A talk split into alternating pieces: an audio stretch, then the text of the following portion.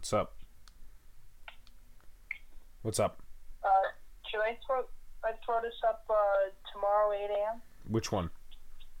Marcelo's Mets. Make it like 10 a.m. I. Yep.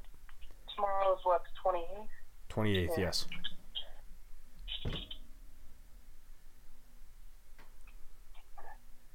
So stupid that this shit's in military time. I know.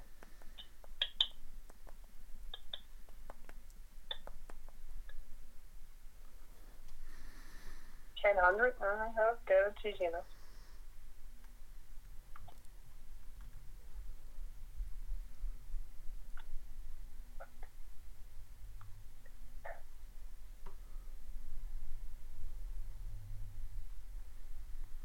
Alright, that was it. All right. see I just ya. didn't want to have shit get too crowded. Yeah. All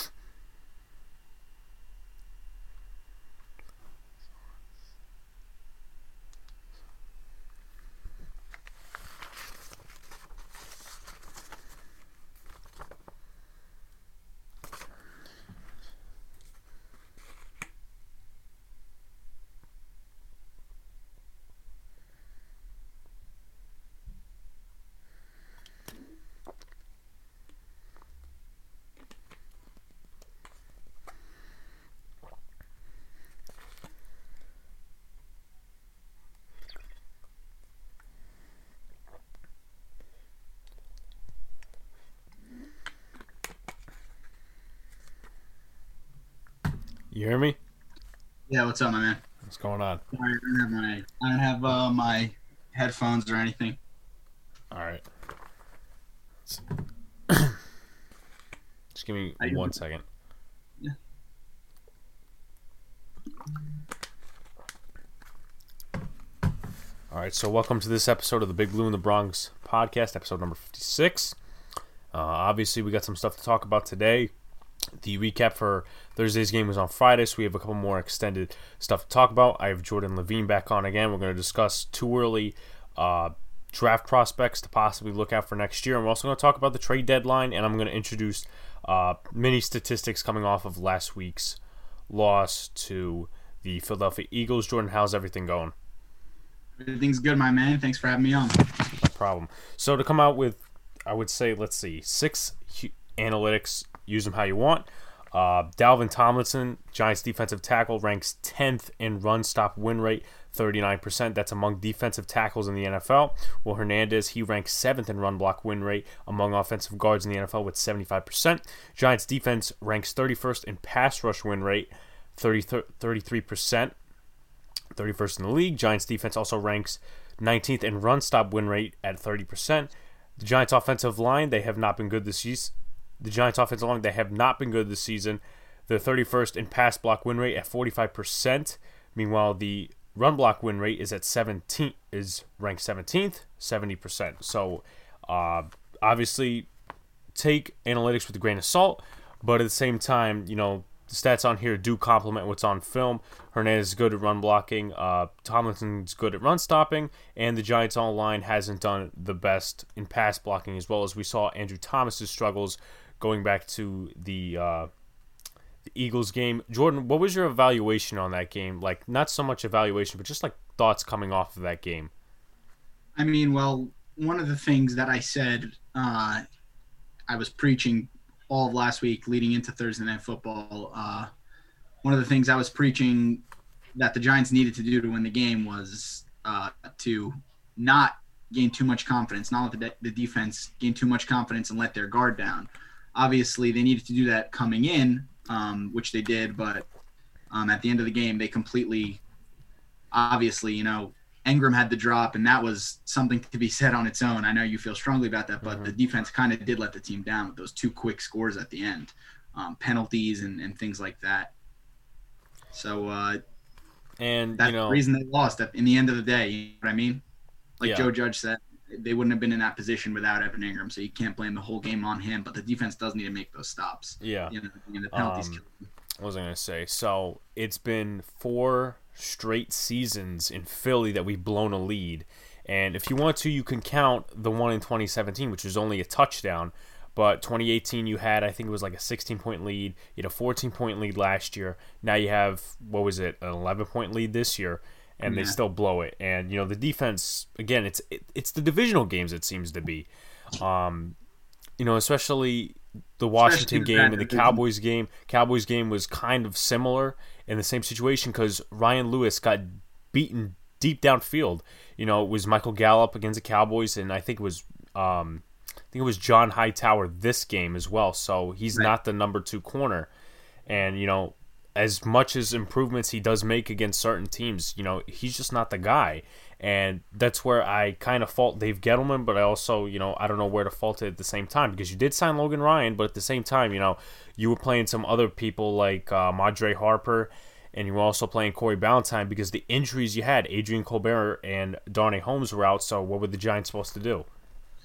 Right. Well, I mean, I think that in general, the, the CB2, cornerback two position for the Giants is a gaping hole. And I mean, I guess you can somewhat blame Gettleman, but I mean, the whole DeAndre Baker incident happens after the draft.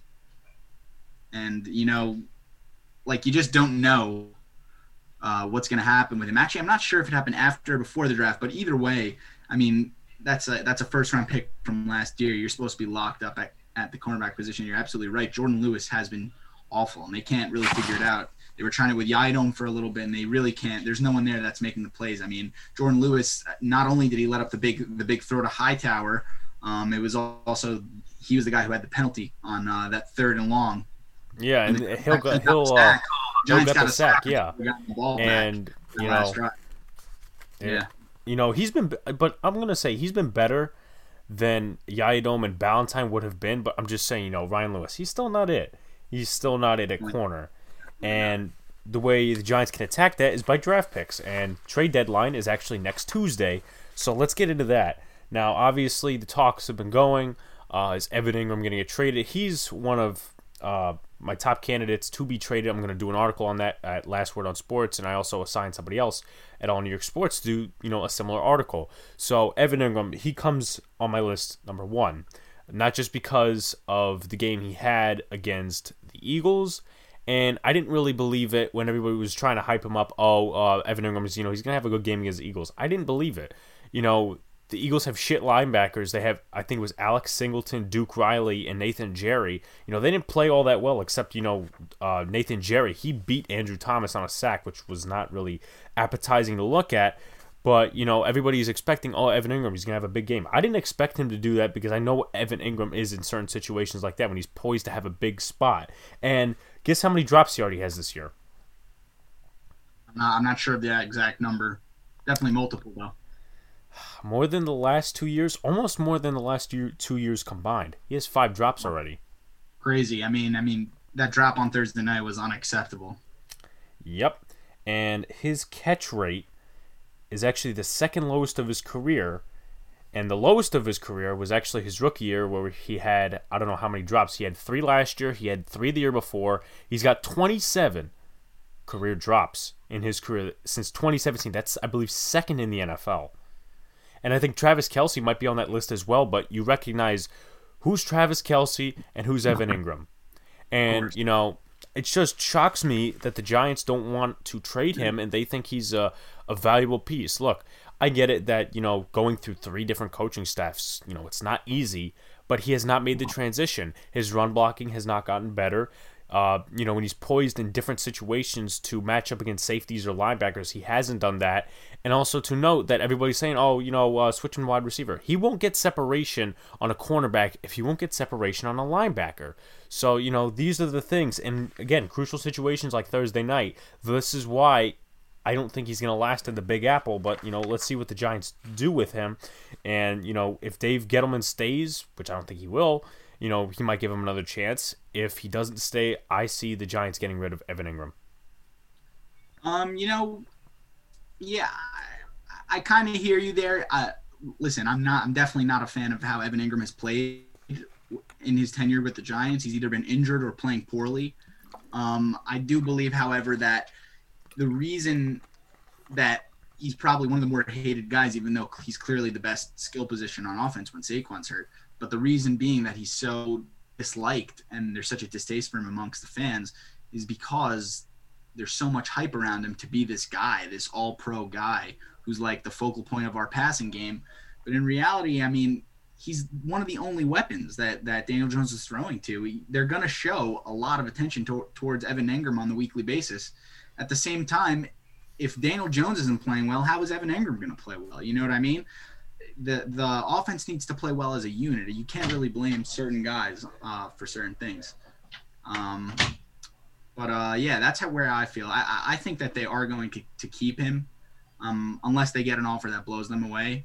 Maybe like a, if they could somehow get a second round pick. I don't see it, but I don't they could somehow get something like that. I would say uh, a four or five, think that's maybe. the only circumstance where they'd give him up. Um, I do think that I'd probably put Kevin Zeitler. I, I I did see him on your list, but I'd probably put him as the number one option just because of the age factor, and they still are paying him a solid amount of money. And I think that the uh, the Giants do like um, guys like Shane Lemieux out of Oregon. I think that they do want to give him a chance. You never know with a new GM, but we're not there yet. So I would Yeah. say Kevin Zeitler. Kevin Zeitler is actually on my list. You're right about that, Jordan. And to come to Evan Engram's defense, now listen, obviously I've critiqued him, you know, especially today, but it's kind of like a Darius Slayton factor, except Darius Slayton, I think he's better than him. But at the same time, you know, everybody, everybody poised, you know, Darius Slayton, he's gonna have a, you know, Monday night uh, primetime slate. You know, everybody was coming out with these posts on social media. I wasn't necessarily, you know, on it. Not that I don't have confidence in him. It's just, you know, when he's the only weapon out there, you can't be pressuring him to have, you know, a hundred yard games every game. He's not a number one wide receiver. That's why I say maybe target one free agency, maybe target one in the draft because we don't know what Sterling Shepard's gonna be, you know, with all the injuries he's had in his career. Evan Engram, we don't know. And, you know, Golden Tate, he might just get traded or maybe even cut in the offseason. I mean, right. Well, the, that comes down to what I said before. It's the expectation out of Evan Engram. You can expect a lot from Darius Slayton at the end of the day. He's still a fifth round pick out of Auburn. He's not the, the guy you use the 19th overall pick on, or, or was it 23rd? I'm not sure. One of the two. Um, but, uh, you know, like that, it just comes with the expectation. That's why people are hitting on Evan Engram so much more. He's supposed to be that guy. And my next candidate, he might not be traded. He might be traded as Golden Tate. Now, you know, obviously he was signed to a big contract.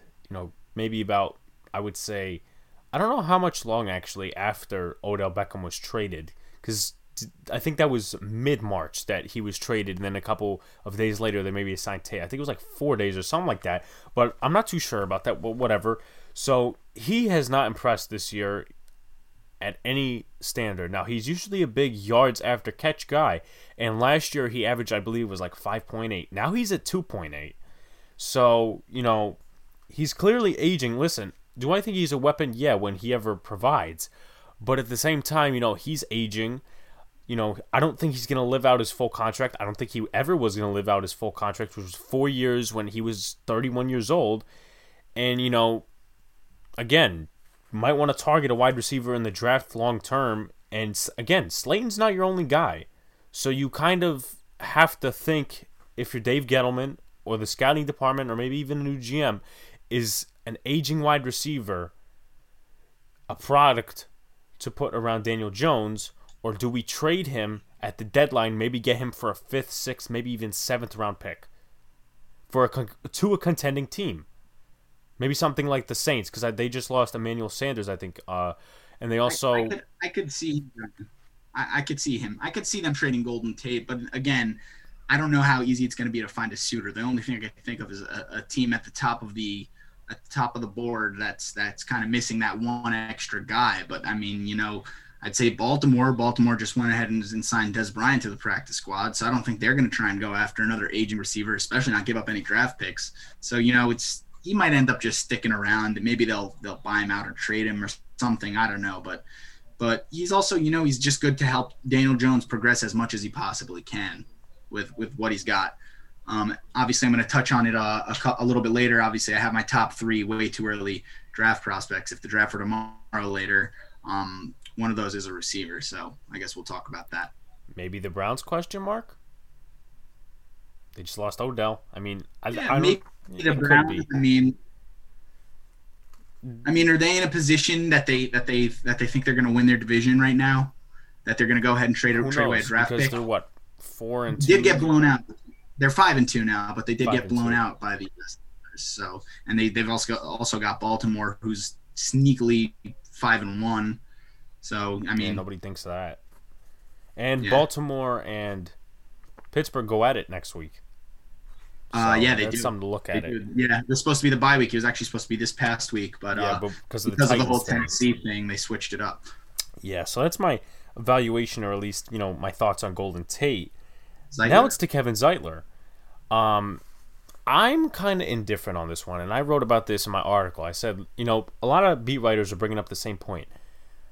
In today's NFL, everybody has to admit that the O line value is going down and it's so hard to find a good offensive lineman like Kevin Zeitler. He's never made a Pro Bowl, but he's always been solid. If you take a look at his stats, he allowed only 11 pressures and one. He only had one penalty next last year, and he didn't give up any sacks. At least, you know, from the stats I got, and you know, it's it's a mixed feeling for me because yes, you get the value. You know, you trade him to an O line needy team.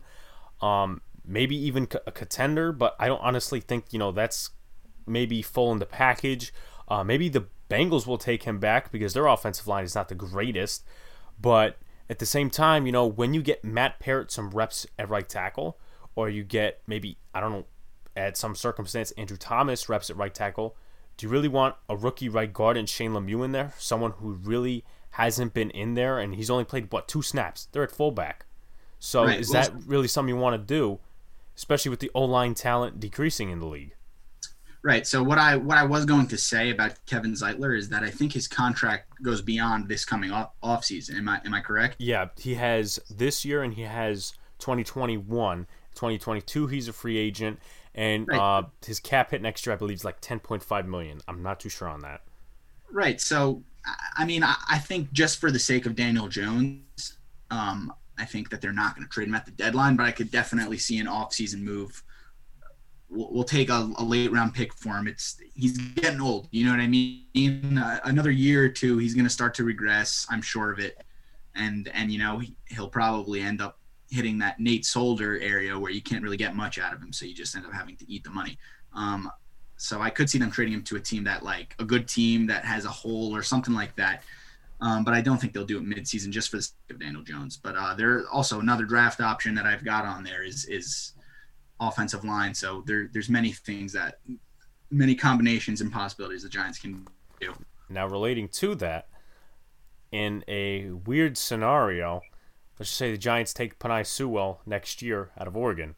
Right. So let's see if they play. Let's see if they place him next list. to uh, Shane Lemieux, whatever tackle side they put him at because who knows right. what's going to happen with Thomas or Parrott. But Parrott showed promise, even though he struggled. Like um, I know the one play where it was a sack on Daniel Jones. It was mostly coming from Thomas's side, but Parrott also had some pressure there too. I think he was facing Brandon Graham, if I was not mistaken.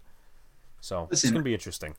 I mean, in my opinion, I'm a very strong believer in the fact that Dave Gettleman is one of the types of guys that Giants fans are going to hate him while he has the job, and maybe three years later we're going to love him because he really has added a plethora of, of O line talent that can be developed into something very good. So obviously, I, I, guess we'll move into my my way too early draft options with this, or uh, we have one more. Wait, hold on, let me check. Yeah, see, I, I, have, two I more, have. I, two more candidates to go, and then oh, we're gonna trade deadline. All yeah. right, fine, fine, fine. So okay. I'll, I'll just hold that thought for later, and yeah. I'll get back. Yeah, just keep that in your mind. Next one's Dalvin Tomlinson. Now Tomlinson uh, his rookie year, he wasn't that bad. 2018, he didn't even have a quarterback hit. That's how bad he regressed. Then you look at 2019, he had the best season of his career 13 pressures, 3.5 sacks, 5 quarterback knockdowns, and 3 hurries. You know, he's a guy that will stop the run, obviously. And then, you know, he's a motor in the passing game when it comes to rushing the passer. He's already got one sack on the year. That was on Andy Dalton. He's got four pressures, so that was half of what he got in 2018, which is very promising. They played him actually, at least according to Pro Football Reference, as a defensive end or a defensive interior, but now they're placing him more at the nose tackle position. And it's kind of a similar feeling to uh, the one I have in Kevin Zeitler. T- Tomlinson, I think he's a good player. I think he's a solid defensive player. Problem with him is that Dexter Lawrence is emerging into something. You still got BJ Hill who's rotating. I don't know what they're going to do on Austin Johnson. You know, he's shown some flashes, but I'm not going to say, you know, he's going to be the best defensive lineman. You also have Leonard Williams, who is on a franchise tag, and he's going to be looking for, you know, some big money and a big paycheck next year. He's already got three sacks this year.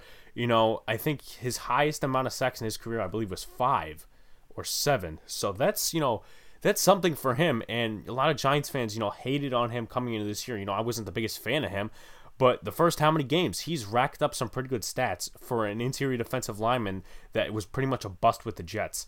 And my kind of question was, and I asked my brother, and I tease my brother with this all the time. I says, look, you know, Leonard Williams last year he put up half a sack with the Giants.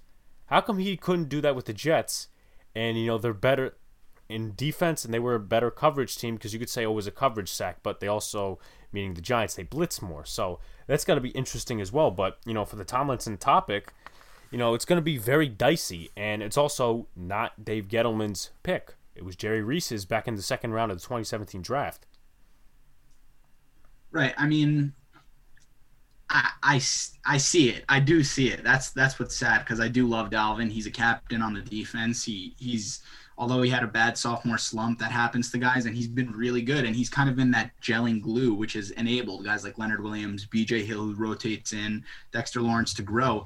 And another thing is that he's also the only guy on the defensive line that was actually with Patrick Graham back in 2017 when he was the defensive line coach for the Giants.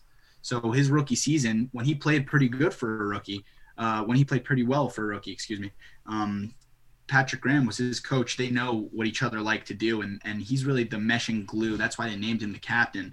So I don't know, but that is the thing is that it will be a dicey situation. The Giants aren't going to have that much cap. They're probably going to need to spend some on the offense, or at least a cornerback too. He sold his contract And- rules over, so that's Yeah. not going to be a good thing. Exactly. So eh, I mean, they they might they might not be in a position where they're able to keep Dalvin. Um, so yeah, it's definitely something to worry about. But uh, I don't know. Maybe I, I could see them honestly trading Hill before they trade Dalvin, even though Dalvin will command more money. See, I really don't see that. I could, but like, you know, what's like, what value going to get for Hill, and like, how much is his contract worth? So that's like, that's kind of where I am about it. I don't see them trading BJ Hill in all honestly, but Yeah. you know, things yeah, it does still leave the problem of unexpected. money. It does still leave the problem of the money. Um, yeah. Um, and before we go into my fifth candidate and my final candidate, uh, somebody said this about maybe I think a year ago when our pass rush was like starting to evolve a little bit. The Giants' defense is not one you plan against. Now, the defensive line in specifics is not one you plan against, but is one to you know be underrated and dangerous. That's what I see with this defensive line because you know whether it comes from good linebacker playing whatever. You know what I'd say? Sorry, just to cut you off, but I basically get the gist of the question. Um, I I'd say that they are the type of defense that that narrative would fit when you're talking about the general eye. We're talking about the media, the fans, the reporters. The general eye, yes. But if you look back and you go back to I think week four or whatever it was when they played the Rams in LA, this Giants defense might be underrated by the fans and the media, but they're definitely not underrated by the league. Everybody knows that Joe Judge runs a good system and, and he he's gets under all cylinders of the ball and it's Belichickian style defense. Everyone knows that and and the numbers have shown the Giants have been a good defense this year. I think if you look back uh, to that week when they played the Rams, Sean McVay said like they asked him like what he's planning about how he's going to stop this this and this and he was just like man this defense is tricky like, they're a good defense and it showed they did hold the Rams. I, I certainly think that they might be under underrated by the fans' eye, but definitely not amongst coaches in the league. I think they, they that they actually that they absolutely are a team that coaches plan for. I think it was only 200 yards or 190 that we held Jared Goff to, and he had like so many good games up to that point. And my fifth candidate is Sterling Shepard. Now, personally, Shepard's one of my favorite players. You know, he's been here uh, since 2016. You know, he was an elite, I would say elite for Giants type, the weapon Last for Eli the last guy that's around from Yeah. when Eli was playing decently. from a winning team, Right. Winning Giants team to be specific. Right. But the problem is, you know, when he's on the field, he produces. You know, I haven't really heard that much criticism when it comes to him. He's it's not like an Evan Engram sort where it's like, um, you know, he's not production. You know, production on the field with him isn't very good. Um, you know, when you're supposed to really rely on him. But Shepard, when he's on the field, he produces. We saw, you know, he, looks like that turf toe wasn't even affecting him, and uh, you know, Listen, just with him, it's just like you know he's one of my fan favorites, and like you know I might be running out of words here. It's just like I don't know, but you could get good value for him. I mean, you probably could get solid value for him. And this is what I have to say about Sterling Shepard. As a Giant fan, it obviously hurts to think about moving on from Sterling Shepard. But uh, because he's the last guy, uh, as you say, from an era of, of like happiness and good memories. But um, if you look at it closely, he's the type of player. Well, first of all, he's injury prone. Second of all, he has decent value. You can always get a solid pick or something out of him. He, he to me, he there's like a certain a certain class of players like Sterling Shepard. It's the Jamison Crowder, the Sterling Shepard, the Golden Tate, the Randall Cobb, the journeyman who kind of just moves around from team to team. Everyone can use him. He's that third option slot guy on a good team. To me, that's what Sterling Shepard fits as. Now, if he can stay healthy all the time and, and not miss two weeks at a time here and there and here and there and here and there, then I could say he's even better. And maybe the Giants should look to keep him as that third guy. But I don't know. I just feel like that's the type of role that he plays. So I could see them trading him as well if it could get them more picks. The Giants need as many picks as they can get, especially with a new GM, which is likely to, to be the case. And they only have five, six picks going into next year. I didn't even realize that. So they Right. will need to trade somebody at the deadline. Uh, actually, now it's like six because the Marcus Golden trade. But um, you know, with the Shepard thing, obviously, when he's on the field, he produces. When he's off the field, obviously, he doesn't. And again, we saw the flash of him when you know he got six catches for 59 receiving yards and a touchdown against the Eagles. You know, that's what he can be. So let's move into our too early draft discussion about prospects. I'll let you go first because this was your whole entire idea, but I actually have some like, you know, observations of my own and why. Um so I mean I guess we'll if we overlap with ideas we'll we'll we'll share them, but uh I basically have if the draft were tomorrow, where the Giants picking? They pick second overall, which means that they'll probably be able to get any player outside of Trevor Lawrence, who will probably be going to the Jets if the draft were tomorrow, who pick first. So, Giants and the Jets at the top of the board, and the Giants likely aren't looking to pick a quarterback. So, second pick is really the best they can be at, the best spot they You're can be. You're not picking Justin Fields. I don't see them doing that. You're not picking Justin Fields. He's not, he's not a general. He's not a generational talent. We're like talking Field- about like, it. Yeah, uh, I think Lawrence we're- is. I think we're going to talk about it at uh, at the end, right? I think the whole Trevor Lawrence idea. So I didn't include him in this. But if the the only guy, even if they were going to draft a quarterback, which I don't think they will, would be Trevor Lawrence. Nobody else. Um, so I have them three options, all very different options. My first option, I'll jot, I'll tell you all of them real quick, and then we'll go through them each in depth. So my first option is uh, Penei Sewell, uh, tackle out of Oregon. Um, my second is Ja'Marr Chase, the wide receiver from LSU.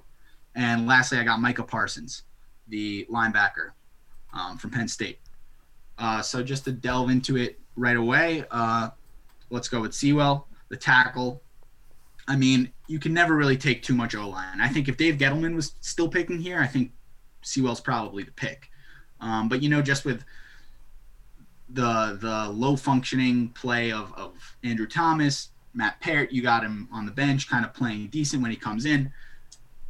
They really will have options with three young tackles if they are, are to take this guy. He's got tremendous size, quickness, and power, all three of them, which is absolutely what makes uh, future All Pro tackle. He's got the size there. Size is there. He's 6'6", 330. This guy's a beast of a man. I mean, he's huge. Uh, he's quick, nimble on his feet, all the works. I mean, so like just look at the Giants' position where you're at. You basically have three one to three rounder picks, first to, th- to third round picks, right? Parrott being a third round pick, Thomas and Sewell both being top 10 picks. And If it- Hernandez as well, second round. Hernandez as well, but I'm talking about the tackles. Yeah. But so if they could trade Zeitler and get another later pick, maybe a fourth, fifth rounder this summer, maybe they can maybe they can move one of them inside. You know what I mean? It wouldn't be crazy to move one of your three tackles that you got in the past two years inside, and then you got a young core with with Hernandez, Thomas, Parrott, Gates. You got Lemieux who can move over to center if Gates plays badly. There's just a whole bunch of options, and that's why I say Dave Gettleman. You might hate him now, but in the future, he has been drafting very prominent young O linemen that are talented. I mean, I think if, if the Giants can manage to get two through two more years, and they and they add some pieces, a couple minuscule pieces, they can be a good team if they keep the defense up and the offensive line continues to grow. Um, so that's my first guy, Sewell. What are your thoughts on him? I do agree with you there. And, you know, I just don't think now I could be wrong. And college football's still going on. Obviously he opted out, so we don't know what he's gonna be, you know, the coach And is gonna have going to to be a rely common on theme this this year. I mean, Yeah. two of these guys, have, three, all three of these guys have opted out. So Yeah. The coaches um, are gonna have to rely on 2019 film, so that's gonna be interesting for them. But you know, if I'm looking at a glimpse right now, I'm not having the same conversation about Penei Sewell as I am Andrew Thomas. Now, everybody was saying, you know, oh, why didn't Gettleman trade down? Penei Sewell, I don't think is the, the guy you're going to be wanting to trade down for. Why? Because in the top four, he will already be taken. Andrew Thomas wasn't that guy, in my opinion, because you know Wirfs could have been gone. Uh, might have been. What are the other offensive linemen? Jedrick Wills, he could have been gone, but you know, Sewell stands out to you as you know as what he is in college right now. Listen, I haven't done any scouting. I don't, you know, you just basically, you just basically brought up his size and everything. So you know, I know a little about a little bit about that. But the way everybody's you know critiquing this guy in a good way, you know, he's going to be a top three, top four pick. So there's no need to trade Yeah. down if the Well, Giants you are know, historically he- bad next year. yeah, he, he's just he's very big and he's very nimble. That's just basically the overall narrative of the guy. But yeah, I mean, listen, he's a good player. You know, he, you're just giving yourself more options, even if you don't move one of them inside. Let's say one of them busts. Andrew Thomas hasn't been so good this year. You know, like maybe after three years, two of them will be good, and you got two starting tackles for another 12 years to go. You know, it's just then you'll never have to draft a tackle. But uh, it's just like it's a good option to me. Um, so I'm going to move to my second, which is Micah Parsons, um, another guy he opted out out of uh, Penn State. He was actually alongside uh, Cam Brown for last year um, at Penn State. Uh, he was clearly the best linebacker on the on the unit, though. Um, he plays inside and outside. Um, he can be looked at as an edge rusher, but he also really he's great at blitzing up the middle. He's a great linebacker. Um, he's also pretty big, 6'3", 244. Uh, he had 52 solo tackles. He does it all. I mean, he, he can pass defend. He had five passes defense in 2019, five sacks, uh, 14 tackles for loss, 109 total tackles. I mean, he's just a very good player. Um, I mean, last year you had two first round talent worthy guys at middle linebacker position, uh, Kenneth Murray and uh, Patrick Queen. Uh, both of them have been playing well for the Chargers and the Ravens thus far. You also got Jordan Boykins. All three of those guys were really good. And uh, as a as far as a middle linebacker goes, I know a lot of people are scouting him as an edge rusher. I have him as a middle linebacker who can do everything. Um, but as far as that goes, I would have him higher than all three of those guys, in my opinion. I think he's better than all three of those guys. So he's a really safe pick. Um, I saw Daniel Jeremiah had a pro uh, pro comparison to Jaylon Smith, which I think really does fit because he, he's one of those guys that just kind of covers the whole field, plays very well. Um, he he's not always great in coverage, but he makes up for it if he overruns a ball or he undercuts something too early. He's he's very good at getting right back to the ball carrier and bringing him down for minimal gain. So I think he's just a very very good option, and he can take a Giants defense that's already been pretty good. I know it's not the biggest need, but you're adding, you're stacking on. That's what a guy like Micah Parsons, if he develops to a defense like the Giants have, you add a cornerback too. That could be one of the more elite units in, in the NFL. Now, what I have to say on Parsons, he's on my list as well. Um, obviously, that would be covering inside linebacker too if you're putting in a fit. And obviously, you'd be lining up next to Blake Martinez. So it's, in my opinion, kind of like the cornerback two position. Now, I have two cornerbacks uh, on my list Patrick Surtain from Alabama. And I also have Shaun Wade from Ohio State. Now, Surtain's going to be probably top 10, maybe top 20. But. I also like is, Caleb Farley, I think. Yeah my thing is, you know, everybody says, "Oh, um, let's take the upgraded QB," and I'm not going to extend this thought to our QB discussion, but you know, the Giants are not in position, in my opinion, to just say, "Oh, let's upgrade a quarterback. We don't need to upgrade anything else." It's just like fantasy drafting, in my opinion. Yeah, of course. And you know, everybody could say, "Oh, that's your second inside linebacker position. You go later rounds." Oh, that's your second quarterback cornerback position. You go later rounds. No, because we've seen the impact of what the inside linebacker position does, you know, whether it's the inside linebacker two position or the cornerback position. Ryan Lewis has been awful downfield this season, and also Devante Downs is not an in line, inside linebacker two, and you have to let Cam Brown develop, who sometimes actually comes off the edge. And you also, you know, David Mayo, he's just a tackling linebacker. You know, he's been semi this year with coming off his injury, so, you know. I mean, yeah, and you also have to remember Parsons isn't isn't just that middle linebacker. You can line him up on the edge for different packages. You can line him up against the tight end, no problem. I mean, he, he's just an all around good player. I mean, he's a very good guy to have on the team. I don't think anyone would be that upset for too long if they took him because the guy's a NFL ready prospect and he's just a really good young player, explosive, I might say. Um, so that brings me to my last guy, probably the sexiest pick probably the guy who the Giants fans will most likely want come April 2021 um, after Trevor Lawrence. Um, and that's Ja'Marr Chase, six foot, 210 pound wide receiver from LSU. Uh, he opted out. Um, I have his 2019 stats here, obviously. Um, he is the probably just another reason, obviously, receiver being a need, but another reason why this guy is likely to go in the top five. Um, just because his 2019 tape tells you right away that he's good. You know what I mean? Tells you right away he's good to go. You don't have to be like, ah, but is there the tape? Like he's not like a promise guy. He's like he already played extremely well and won a national title, and he was the number one target actually um, for Joe Burrow, not Justin Jefferson, who's been killing it for Minnesota. Um, so in 2019, he had 84 catches, uh, for 1,780 yards. That's, I think, like 20 less catches than Jefferson, who played the slot, and 200 more yards. Um, he's plays on the outside. He's a deep, deeper guy. He had an average of 21.2 yards per per catch, which is like crazy. So he's that like deep threat, but like he can just do a lot of things. Um, he had 20 touchdowns.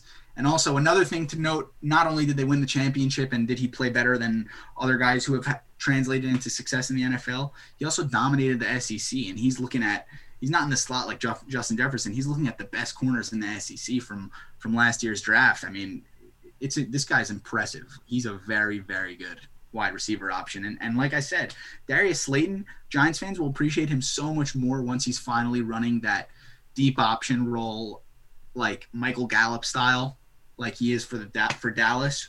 This will give the Giants that Amari Cooper, Michael Gallup dynamic for Daniel Jones, and it will be fair because he'll have those guys and he'll have Engram up the middle. If Shepard stays, those are weapons worthy for Daniel Jones. You can't have Darius Lane and a banged up Shepard as your only options, though.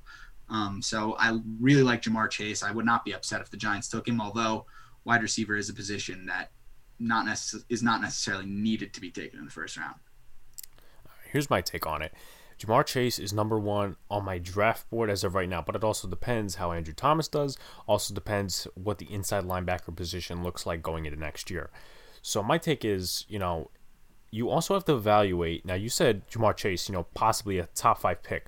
I don't think that all the way, only because of depending on the teams that are actually lined up in the top five.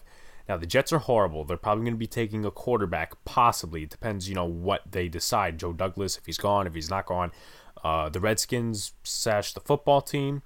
Um, they're pretty bad right now. Will they be taking a quarterback? You know, Ron Rivera. I just get the vibe that he really does not like Dwayne Haskins at all. You know, Kyle Allen's not necessarily the future, but I, I think he is. I see Washington there. going with Fields or Lance. I think yeah. that's a lot. And then you have the Jacksonville Jaguars, who aren't a good football team, could be going quarterback, but maybe might stay Likely. with Minshew. Likely. But yeah, Likely. and you know, you also my opinion, the three teams that go quarterback in the top ten this year, un- unless there are some unforeseen circumstances throughout the rest of this season. But uh, to me, the three teams that that that go quarterback in the top ten are uh, are the Jets, the Jags, and who's the last one? The Jets, the Jags, and the football team. The football team. Um, obviously, I could see certain things going certain ways. Maybe Chicago trades up. Maybe Minnesota trades up depending on what happens there. Uh, maybe Cleveland, maybe Cleveland trades up. Like we said, their division's uh, I don't pretty. think so, to be honest. I, I I don't think so either. But you know, Baker Mayfield hasn't been good with the wet for the weapons that he's had, and and I could definitely see it if they end up going on a, a losing skid. They end up with a losing record. I can see that. I kind of see uh, the Bears like depends how they finish the year, but a lot of people say, oh, they're the most overrated. What are they now? Um, they lost yesterday, so their record's like what five and two, something like that. Two. Five and two. So if they're a good team, maybe they make it to wild card round. They're great defense. That's what they are. Yeah. If they make it to wild card round, maybe they do select a quarterback. Maybe they just sit at their spot and upgrade. The Vikings, maybe. Yeah, the Vikings. I see them possibly finishing horribly, and then maybe going in the top five, top seven. So, and then you also Cousins got such a big yeah. got such a big contract over there that you yeah. almost don't want to move on for him, but you kind of have to because he's played terrible. He, he literally loses them games when he throws those three interception duds. And then you also, you know, have to think about the Giants. You can't just think about outside teams. You have to say, you know, everybody, you know, makes the assumption. It's not, you know, a bad assumption. Giants should be 6 and 1 this year if it was a perfect world because they've competed literally in every game beside the 49er game. You can say also the first half of the 49er game. Agreed. Look at their Agreed. second half schedule. They play the Ravens, they play they play the Browns, they play uh, the Cardinals, they play the Seahawks. They play the Bucks this week. Bucks this week. So you know everybody. Five right there. Back exactly. another five. You know I'm speaking mostly on the second half of the season because obviously it's after the bye, and you know we saw what the Giants pulled in 2018, where out of the bye they just came you know flat running until the Tennessee game, and then their momentum kind of shot. But my point is, you know, how much of a competitive team will the Giants be enough to win games when you have four opponents in the second half of the season? That are over 500 and competing for their division. The Bengals, I don't think they'll be competing for their division, so I think we could win against them. Dallas, one of the other teams as well, because Andy Dalton or maybe even a backup quarterback like Ben DiNucci or someone else. I think they'll sign a free agent maybe. Uh, they're he's playing for them. So you know, let's see. Their bye week is week 11. So they have 10 games before that, which means we have six games in the second half. So yeah, I pretty much covered everything.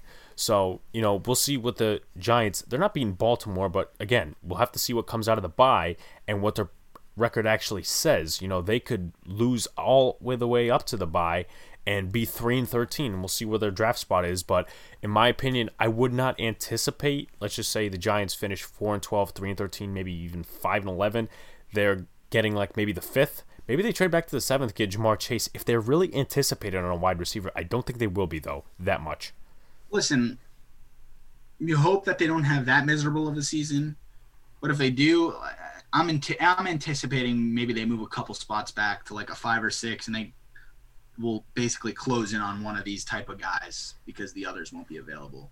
I don't think I don't think Sewell will be available outside of the top three. Nor do I know about Parsons just because he's the best defensive player in the draft.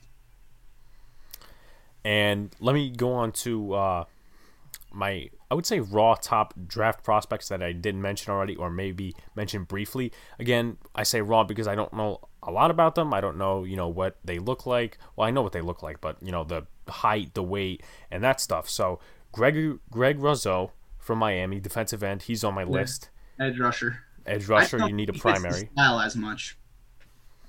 Uh, Shaun Wade, Ohio State. Patrick Surtain, that's out of uh, Alabama.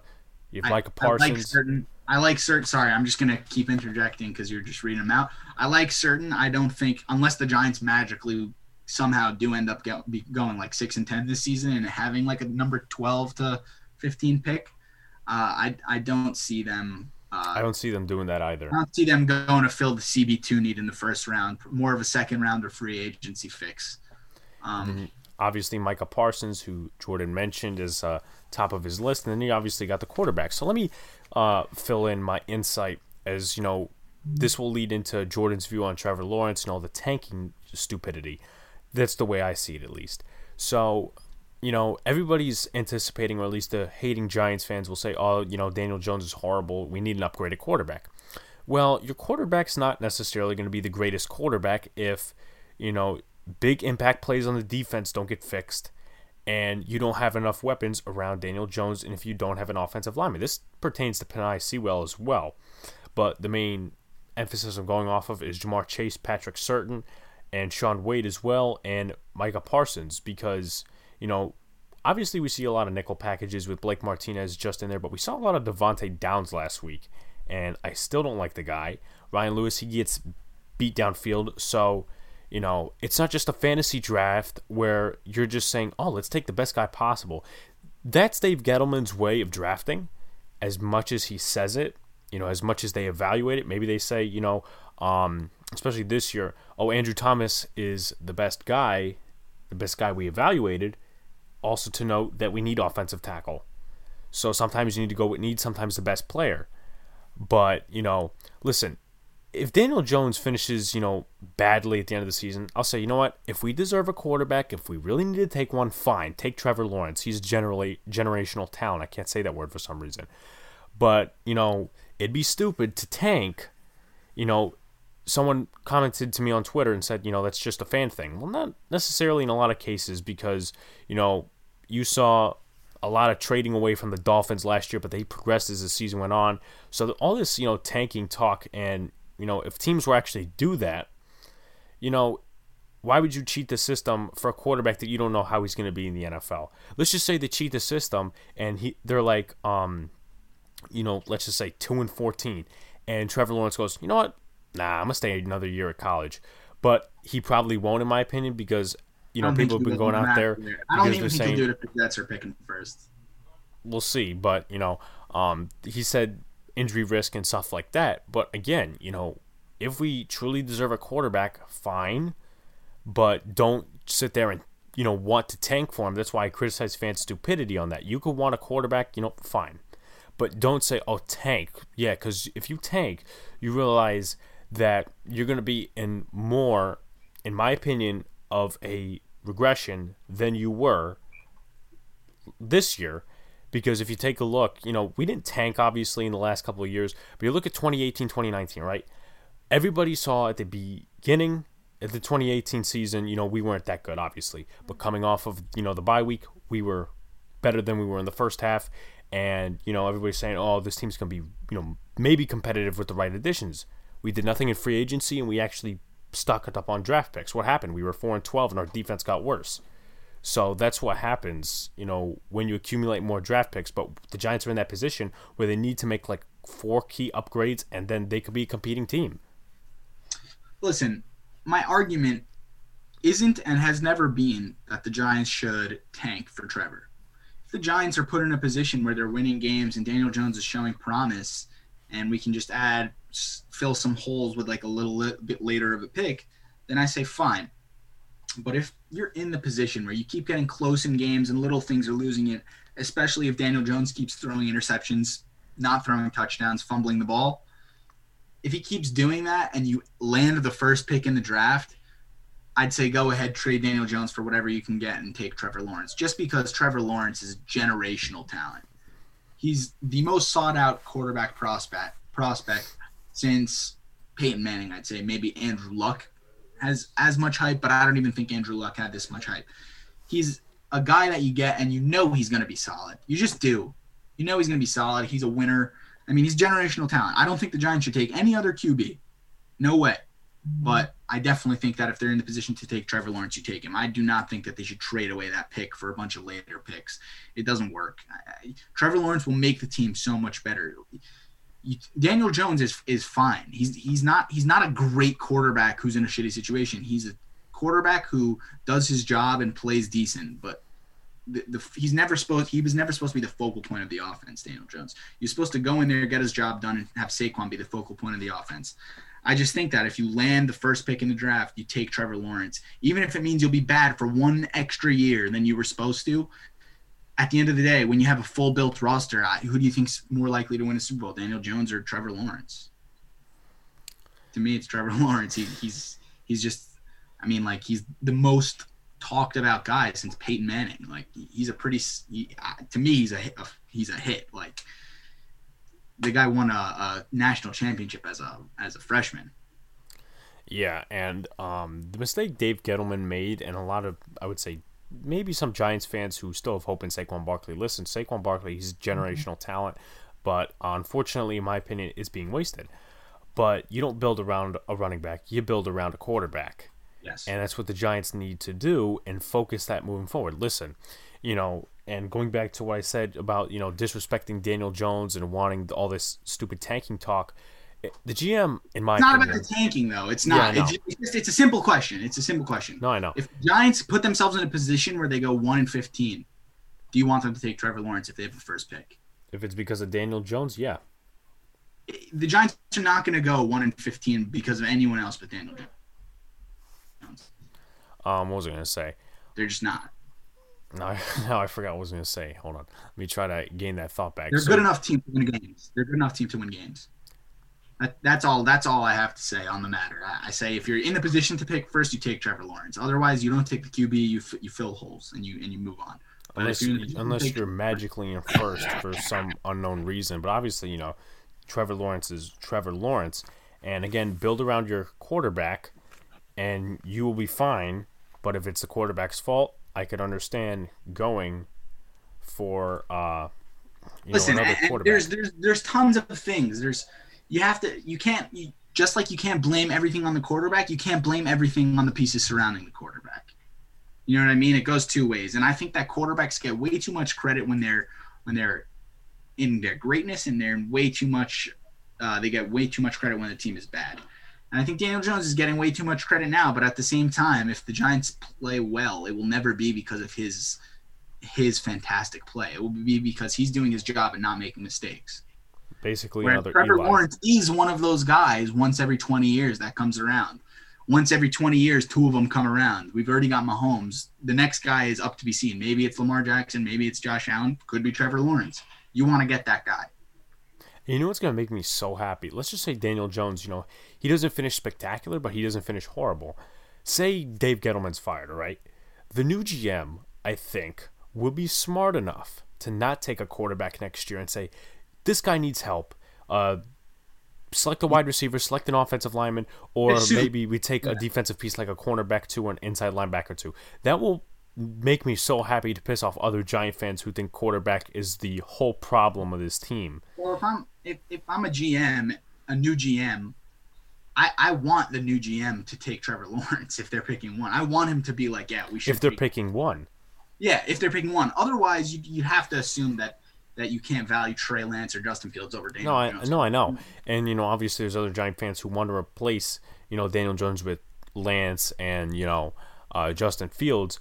But I'm just saying, like for you know the Giant fans and whoever else thinks, um, oh, let's you know try to trade up for Trevor. Let's say Jets get first pick, we get third, fourth, or maybe even fifth. Oh, Nah. trade up some of your best pieces. You know they're not gonna do that because number one, the Jets would not be giving up Trevor. Put yourself in the position to take him because of poor play. You take him. That's the end of the discussion for me. Exactly. Unfortunately, a lot of Giants fans do not feel that way. Yes, Uh, but I would also I would also not hesitate to say to the people that were that, are, that would say I know one of our friends uh, is a big believer in if they get first pick they should trade it away for an abundance of future picks and packages and whatnot. Um, This is not necessarily easy. I I don't, don't know when the last. just as much as I don't agree with the whole tanking idea. I don't know when the last time any team did that. Trade away the first pick for for a bunch of stuff. I don't remember honestly. No, I don't think the Giants would do it, but I'm saying No. I know there are people who are saying do that. yeah. Uh, we'll, we'll see what we'll see what happens, but obviously during the off season, this is going to be a whole nother topic. Jordan, thanks for coming on, my man. Thanks for having me, man. All right, that's the end of the episode. Thank you guys. Uh, on Thursday, we'll have Vincent Rapisardi on. He's a big analytic giant fan.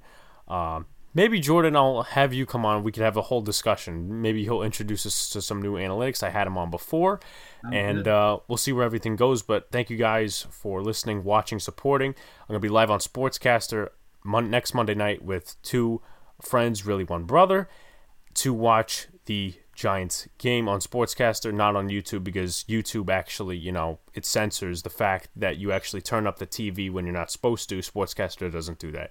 Thank you guys. Thank you, Jordan. We'll see you on Friday.